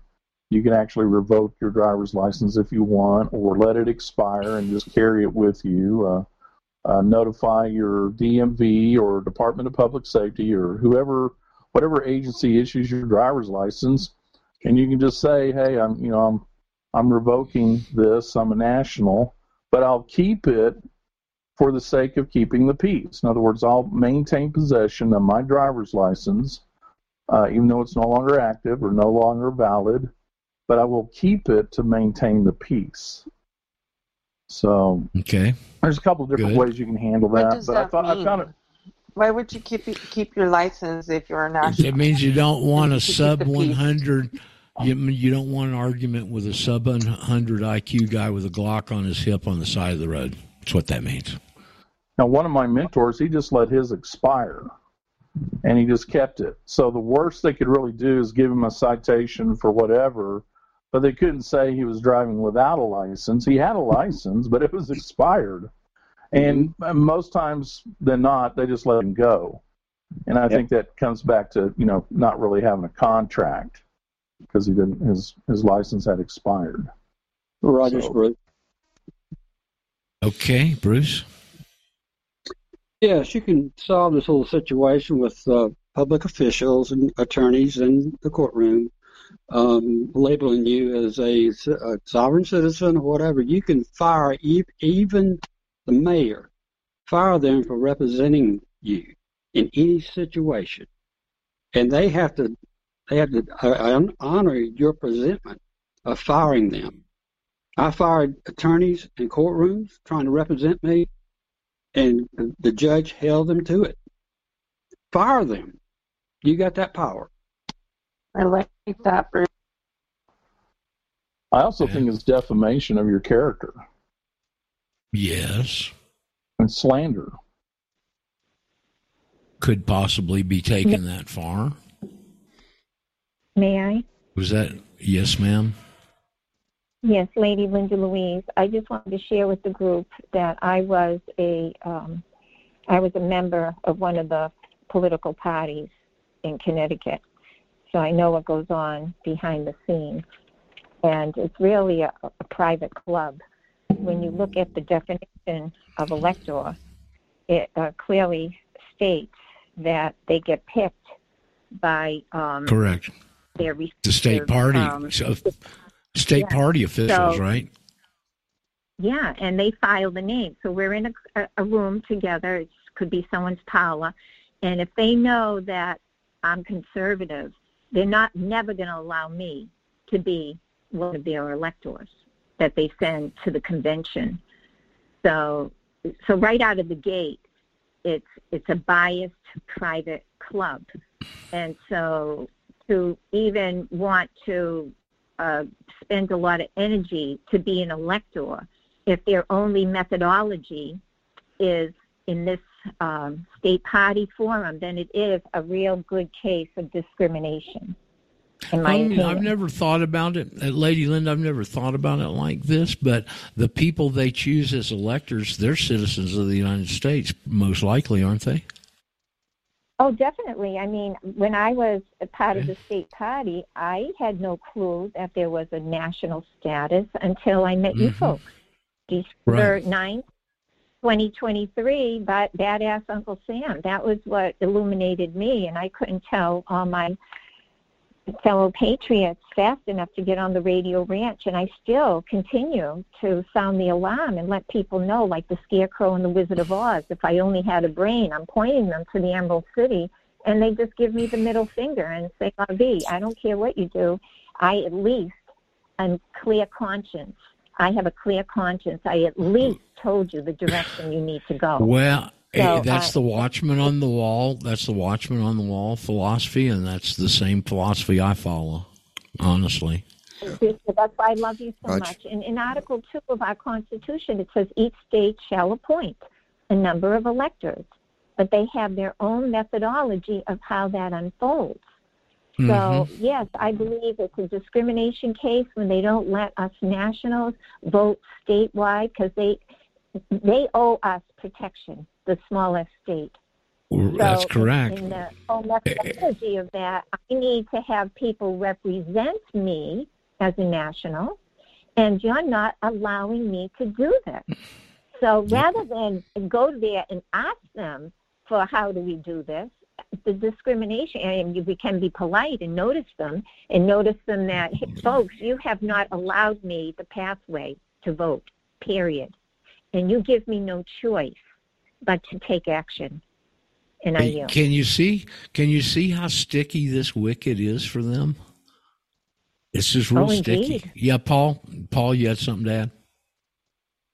Um, it's it's all different. It's all different. The word elector means something different today than it meant in the Republic, because people, landowners, were electors. Correct. And the thing they did was called voting. They weren't voters. They were electors No, it's- it's performing the after the- task of Right. voting. Okay. Scheme- so what we've got is we've got a corporate dog and pony show election where there are voters who raise their hand and give the powers that be the information that they need to know how brainwashed the public is, what's working and what isn't. It's garbage. It's a dog and pony show. If elect if voting mattered, they wouldn't let you do it. So when when we're trying to be electors, they've redefined the term. The electors are now the political elite of the of the corporate parties, of the Republicans and the Democrats and the political action committees. That's who the electors are. It's the well- electoral college. Where well- we're going back to in the Constitution, in history, there was no electoral college. So therefore there were no electors in that capacity. Uh, you know, it's just an area I never even concentrated on for ten, uh, more than ten years, until last year at some point. It, I, came up on the radar, started thinking about it, and I thought, here's another way we can press the envelope. Okay, and yeah, very it's very confusing. We don't really know the ins and outs of all of it yet, and that's what we're trying to find out by having people press the envelope. Okay. Prior to So if 1933, did states just just a second, Cheryl? Um, prior to 1933, did all of the states have legislatures? We have no idea. Well, of course, but we don't know what all that entailed at that point. It- I don't think they Prior be, before Oh. 1868, no, The there were states- delegates. they had all the states had legislatures. Paul, I want to correct what Paul has said. The electoral well, we'll get- college goes can- can way you- back. Ah, yes. Okay. Go ahead. Okay, fine. The electoral college goes way back, and it goes back to the state legislatures who elected the president based on the people who cast their ballots within their state.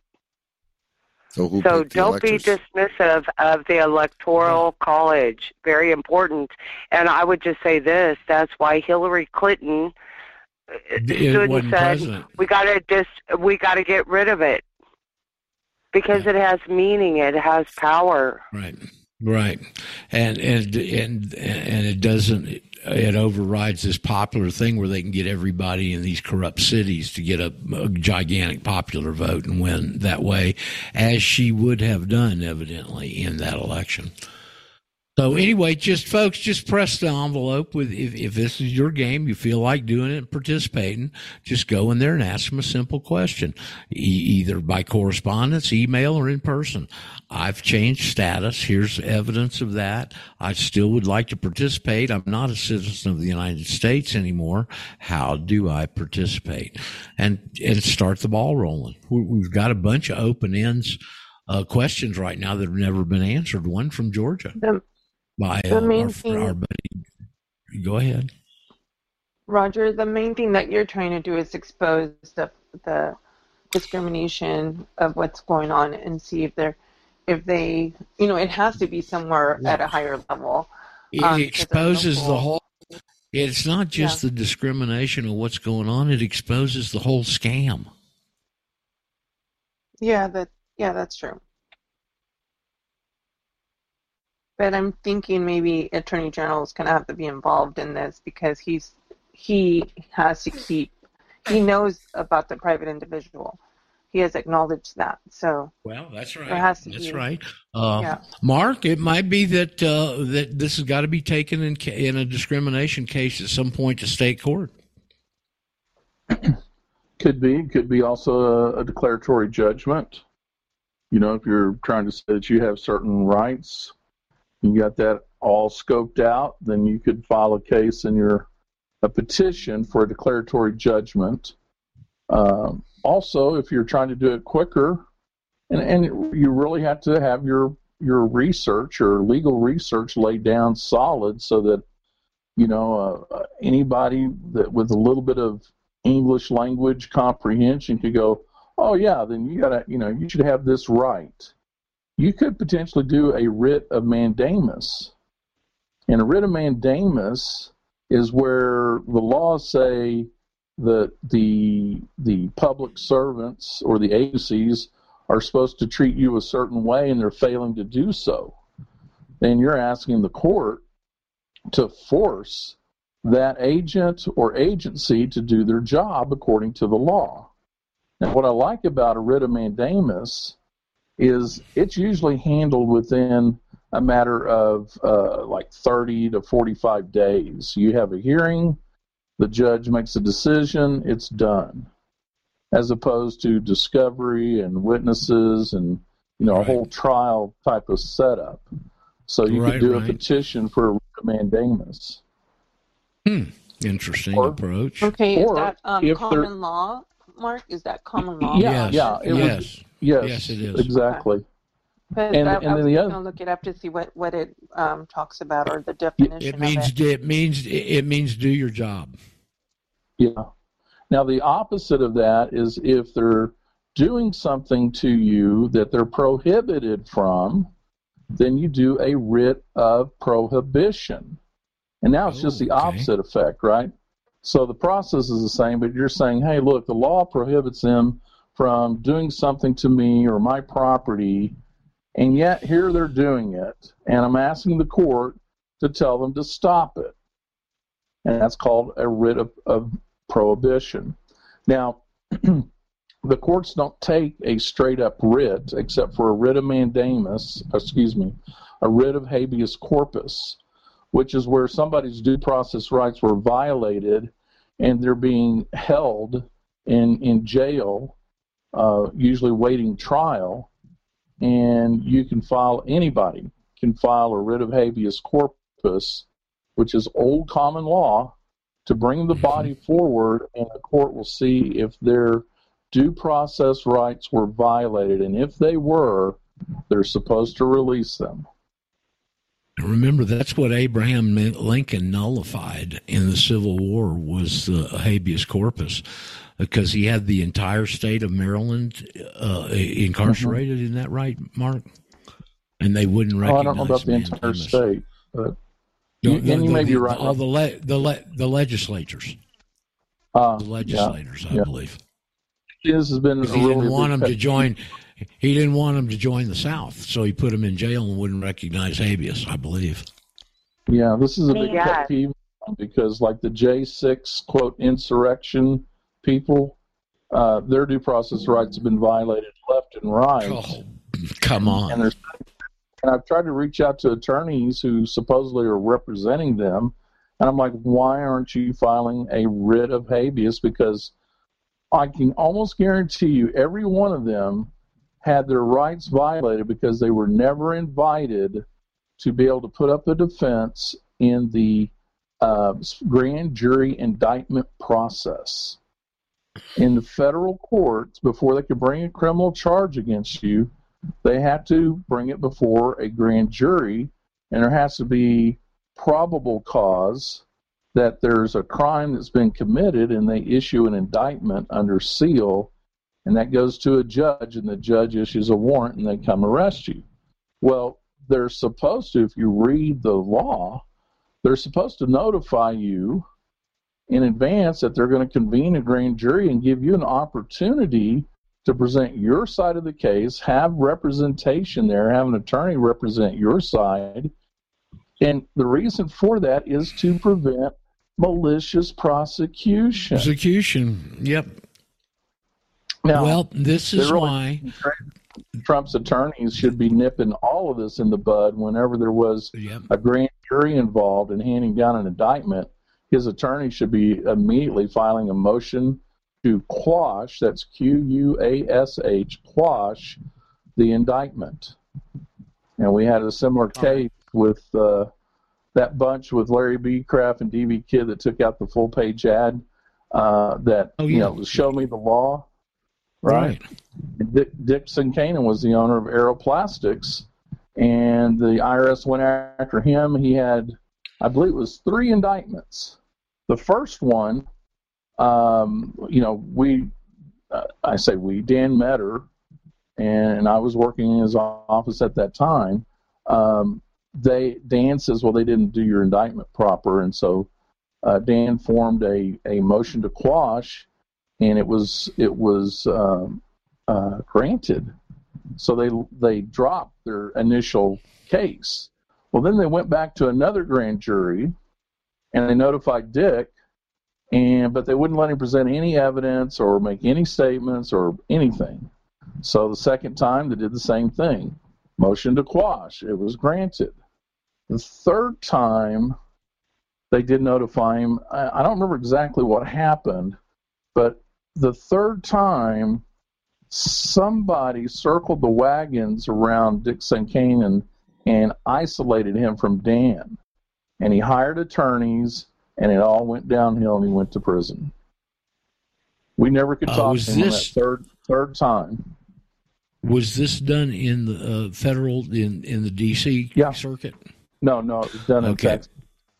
It was done in Texas. Okay, well, this is why Yeah, Barnes Texas federal court. says that he Barnes says the whole D.C. circuit ought to be done away with. That it doesn't have any uh, any legitimacy anyway, and it's just a big swamp of all Democratic voters and all these corrupt prosecutors and corrupt judges, and that's what you're seeing in the January 6th stuff right there.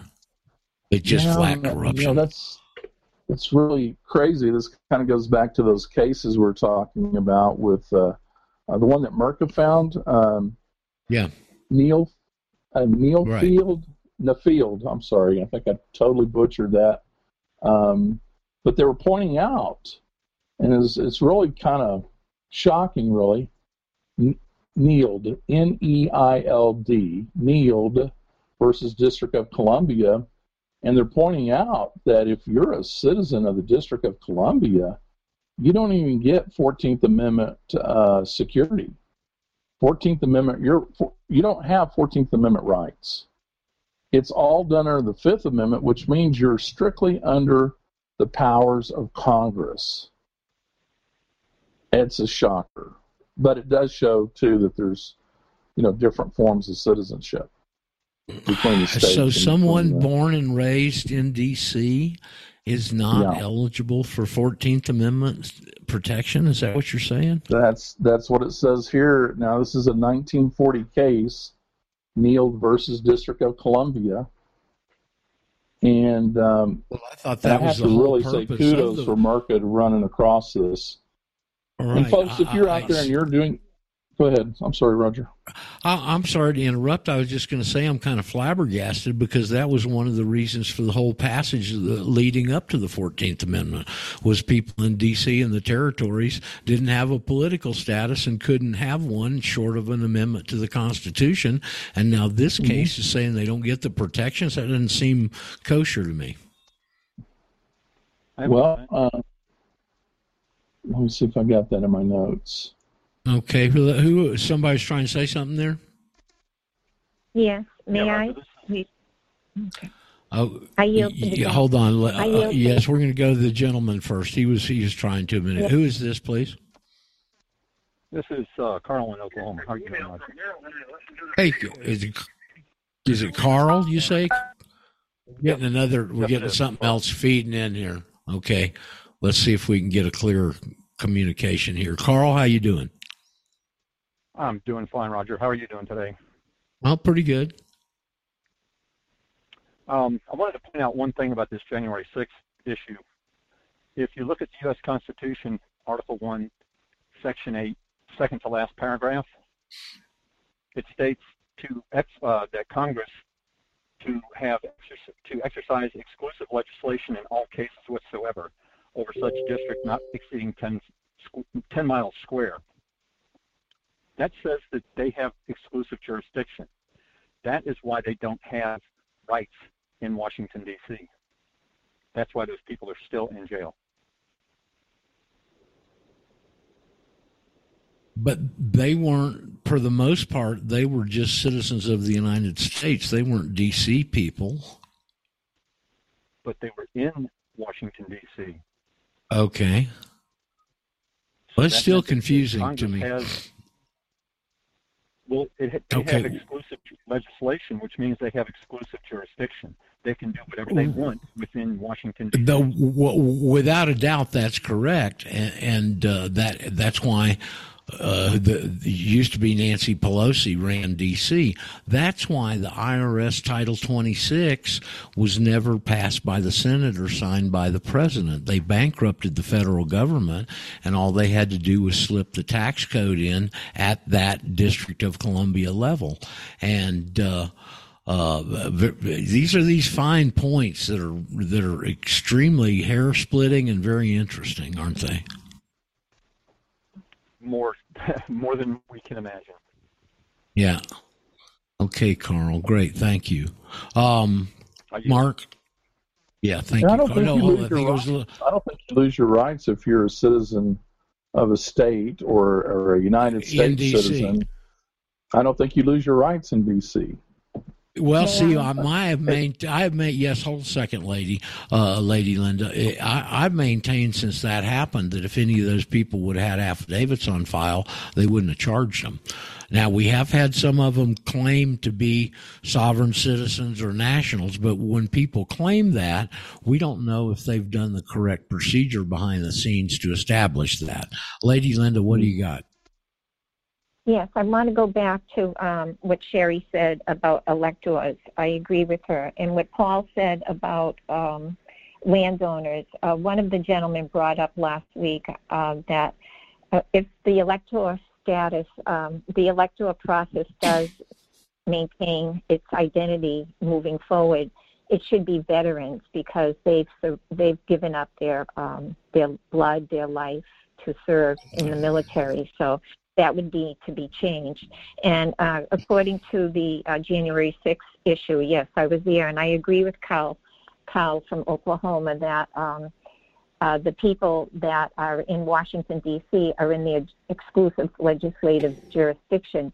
However, this is going to be a fly in the ointment moving forward because people who want to march for the right to life and this and that and assemble in D.C.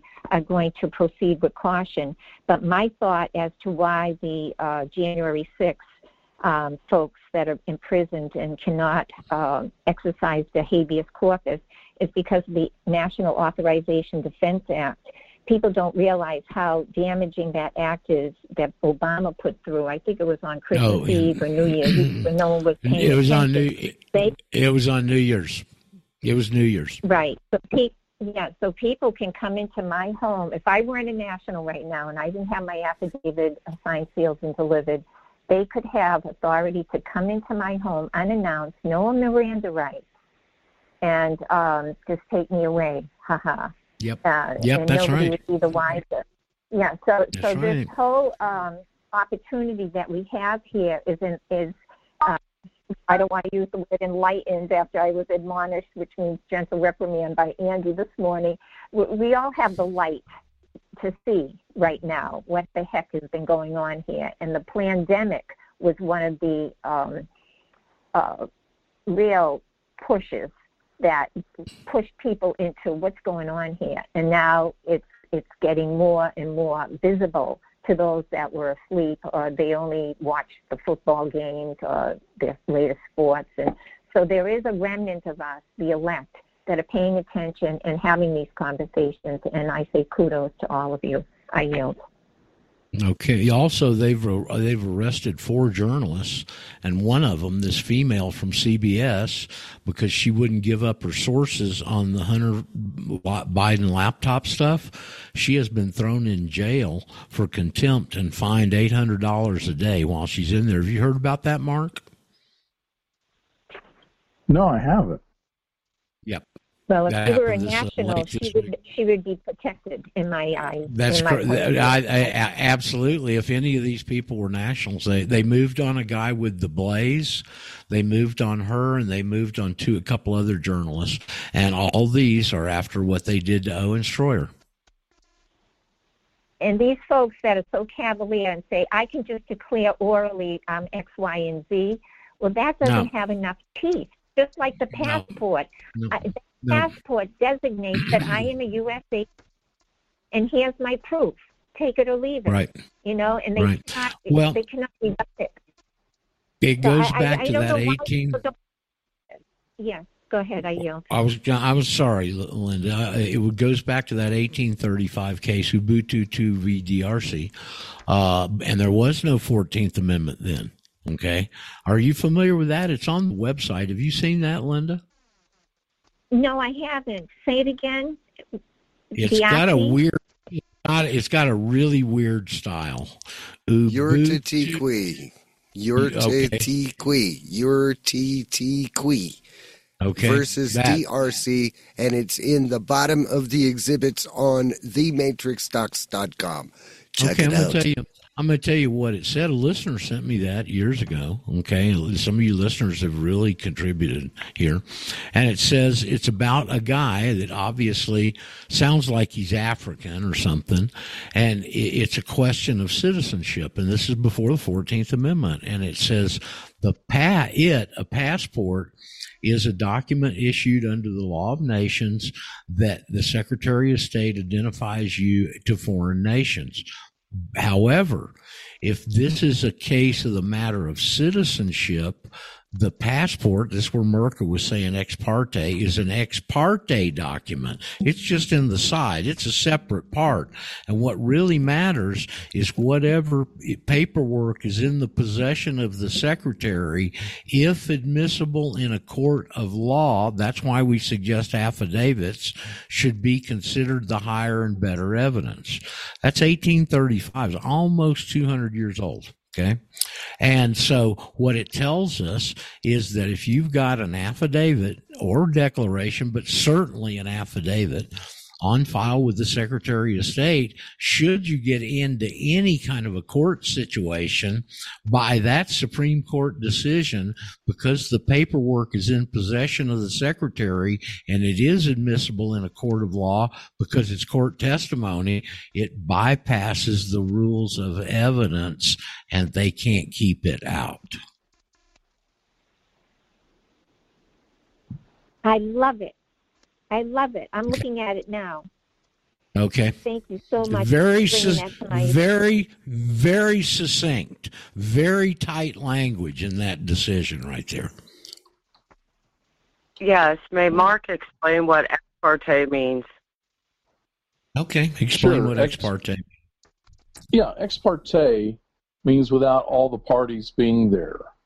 And in some instances where somebody is facing, you know, immediate harm, uh, the court can issue uh, an order like a T, where you most often see it as a temporary restraining order, where there's not TRO. enough time to hold a hearing and give advance notice for everybody to be there and for the court to, to make a decision.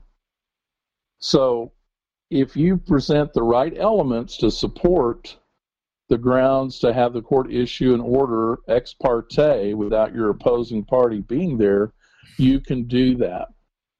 But then mm-hmm. what what happens after that is they follow up and that temporary order is only going to be good until the date of a regular hearing where all the parties can show up and give their presentation and the court can make a decision. So mm-hmm. ex parte Now, without all the parties being there. And and here in that site, it pertains to the passport being separate from the evidence of citizenship. mr is Daryl. Daryl, morning. Clunk clunk. Are you there, Daryl, or did you clunk yourself out? Roger, after Yeah, Daryl, I have something. This is Uh, Daryl. okay, hold on. Let's, we can get with Daryl. Yep, Daryl. Get to Merca next. Yeah, Yes, I got Daryl? uh, Ken on from uh, from uh, uh, Rhode Island, and he was going to share a little bit on uh, the work that's being done down in Maricopa County. You know where this Malika Yeah. clan.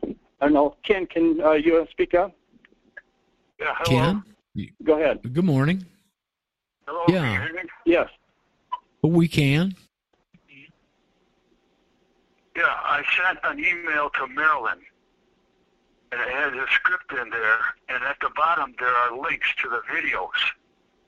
And You people need to go to those links and listen to those videos to see what's going on, and then we can have a real good discussion on the Tuesday call. Uh, that's you want to tell them a little bit of the substance, the subject matter on uh, Maricopa. Ken. Well, they that's what the videos are for because Well, I know, but but on this call, so they know what you're talking about. May I?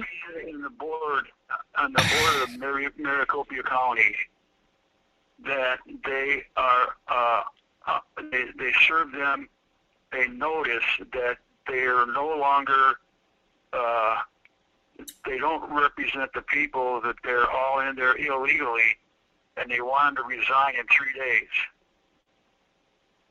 So they all ran out of the building because they know they're all scammers and they have no oath of office to the republic. They have an oath of office office to the to democracy, the the for for profit corporation courts and for profit corporation counties, cities, counties and and states, but they don't have an oath of office to the republic. So they were telling them you got you're you're you're an imposter pretending to have authority when in fact you don't, and we're going to move forward with this notice.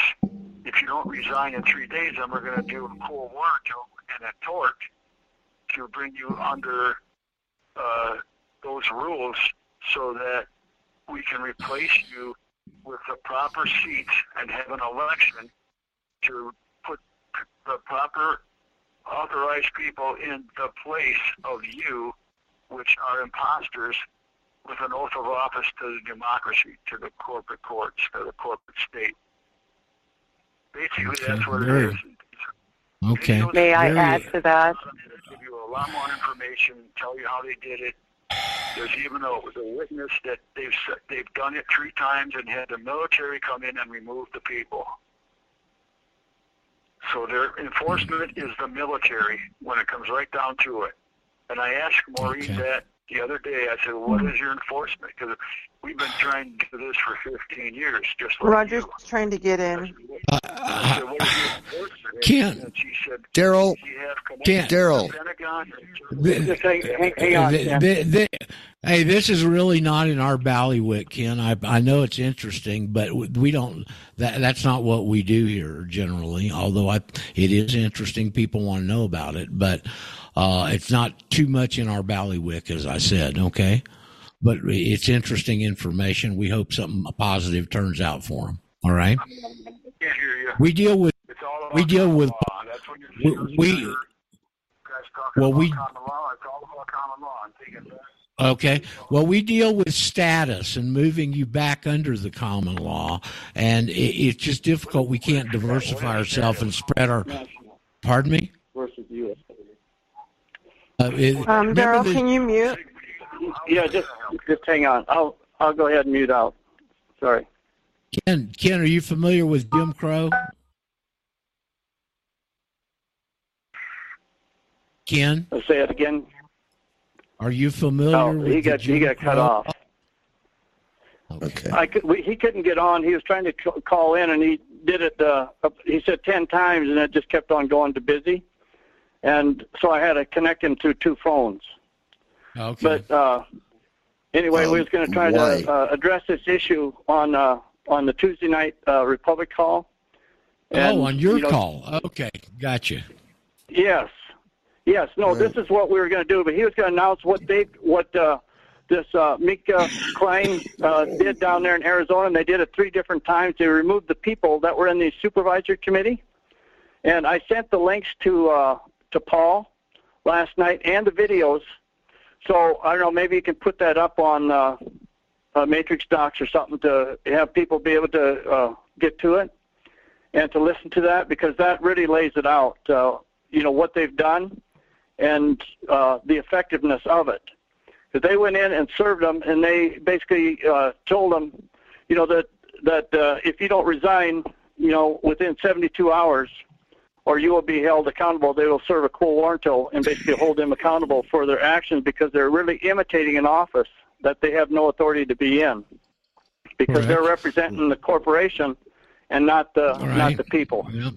We got And it. Okay. So, uh, so we'd encourage, I don't know, anybody that uh, would want to Okay. uh, get informed on this here to come on to the Republic Call on Tuesday night, and we're gonna this is gonna be the topic of to be in discussion. So Okay, good. We wish them a lot of luck. I mean, Car- uh, Arizona's just so, so damn far gone. It's ridiculous. But Kari Lake is hanging in there, and the other guy that tried to get Attorney General, I think he only has a difference of 20 votes or something. They're still at it. So God bless them. And anybody that's got an interest in this, especially Arizona folks, the Republic call on Tuesday night, you can promote it again on Tuesday, Daryl, if you'd like. But uh, let's move on. We got a couple of minutes left here. Uh, Paul, you had something to say? Um, yeah, I just checked the conference. That phone number is not busy. He's got the number wrong. So verify that he has the right number. It's 609 663 1976. Okay. yeah, I did I did verify it with him, and I don't know what the deal was, but he could not get through. It just kept on going to busy. So okay, I have hmm, no idea. Out of our, Okay. Well, here he's calling back. Okay. All right, that's fine. Let's move on. All right. All right. Who? Anybody else got anything in the last couple of minutes we got here today? Yes. Could Mark uh, explain the difference between abandonment and vacating an office, Uh, Mark, you got any? and what uh, happened in line on that? Maricopa? Well, you know, abandonment is just where you just leave your office. I believe vacating it is where, like, you're resigning, you're officially vacating that office. Is the That's way I what would our understand pres- it without doing any That's just off the top Mark- of my head. That's what our president did here. He just vacated the office. He abandoned it. He moved to Florida. Yeah, that was the, fired the that was the first thing that came to my mind, Roger. Right, right. He, he fired he fired the entire legislature, and then he went to Florida. and We didn't have a government for six months, and everything went pretty good. Yeah, probably real smooth.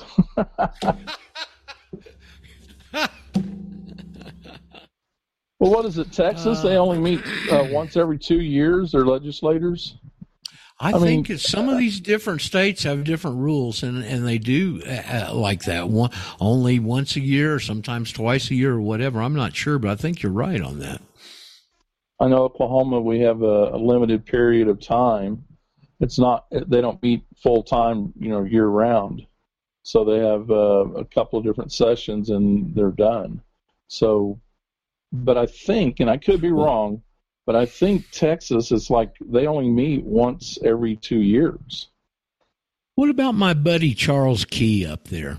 I really like that guy. Okay, Oh, is he still fantastic. legislating? He's a Um, great guy, man.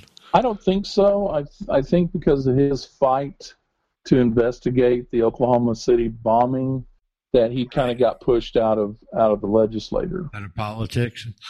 He's a Yeah. really great guy. I really enjoyed meeting him, and I just really connected with that guy when we met. He's a super fellow. Yeah, yeah. God bless very very sharp, very likable, down to earth.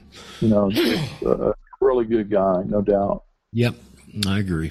Okay, anybody else got anything here at the last of the show you'd like to uh, bring up? Nobody. Okay. Well, I would. Um, okay, well, that's why we It, put the about clarion it's call about out. the Mickey. This is Annie it, um, from Yeah, San Diego. It's about that Yeah, um, hey, Annie. Mickey Klon thing. I watched uh, David Nino Rodriguez interview her this morning, and she said that they've actually vacated like eight courts, had the military with white vans come up and vacate eight courts with um, whatever she's doing there. And but she said what happens is they just open up a different court, no different address, and just do the same thing over and over again. So This in not aware of Arizona? Does this This have to do with this Klon. Arizona? I don't Yeah, know who Mickey yeah, Klon she's- is. She's she's the one that that's the bulldog that's um, been going after. Um, she went after Bonds for the Win. She's the Bonds for the lady. Okay, some somebody sent me this interview with her, and I haven't had a chance to watch it yet, so I'll try and get to it. Okay. Uh, well, David Nino um, Rodriguez one on Telegram channel was a really good one because she goes into a lot of detail that you can see the other interviews and stuff that she did the past couple of days. Um, the the the videos that she did when she took down Maricopa County, but this she actually goes into a lot of detail. Okay. So Right. it's pretty interesting. Well, we will obviously we wish her a ton of luck, but sounds like they've just got a little procedure. They just go over and set up shop, doing the same thing in another spot, right? That's what she said. Well, unbelievable. Uh, it's well, if they arrest them, if the military shows up, why don't they uh, actually arrest these people? Well, if they're I think they do. impersonating They a just, state or I think they do. They just get they just get other people to open it up anew or something. They, Well, there's a maybe lot of they money got in it. the.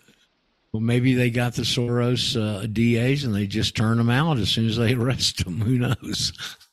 Oh, It's that's a, possible. It's a real screwed up. It's a real screwed up situation up there. I mean, it's. I have to just shake my head sometimes as I'm hearing all these things. Whew. Unbelievable. I never thought my country would be in this kind of situation, but it is. They got they got their uh, modus operandi from their ancestors in the mob. Um, the legislatures and and city and corporate offices now are just like speakeasies of old. You know, you Well- get one location busted, open another one. Well, the Arizona bunch are all run by the cartels, evidently. Exactly. So you're not you're not far from from wrong. Okay, folks. Well, there's the uh, end of the Saturday show, and if you didn't get your questions answered, I'm sorry, and if you didn't ask them, shame on you. And uh, we'll be back again Monday, I guess. See how next week pans out. Yikes! What a time! What a time! Next Yeah, week's what the a last week of uh, a standard time, by the way. Unfortunately for Merca and the West Coast folks. Go ahead, Paul. Oh, goody.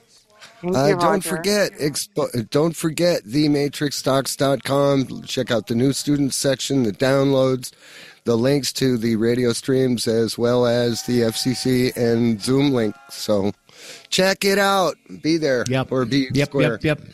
There's a lot of information on that website under some of those obscure exhibits and stuff like that, like that site that we turned Linda onto. That's almost 200 years old. wow. Yeah.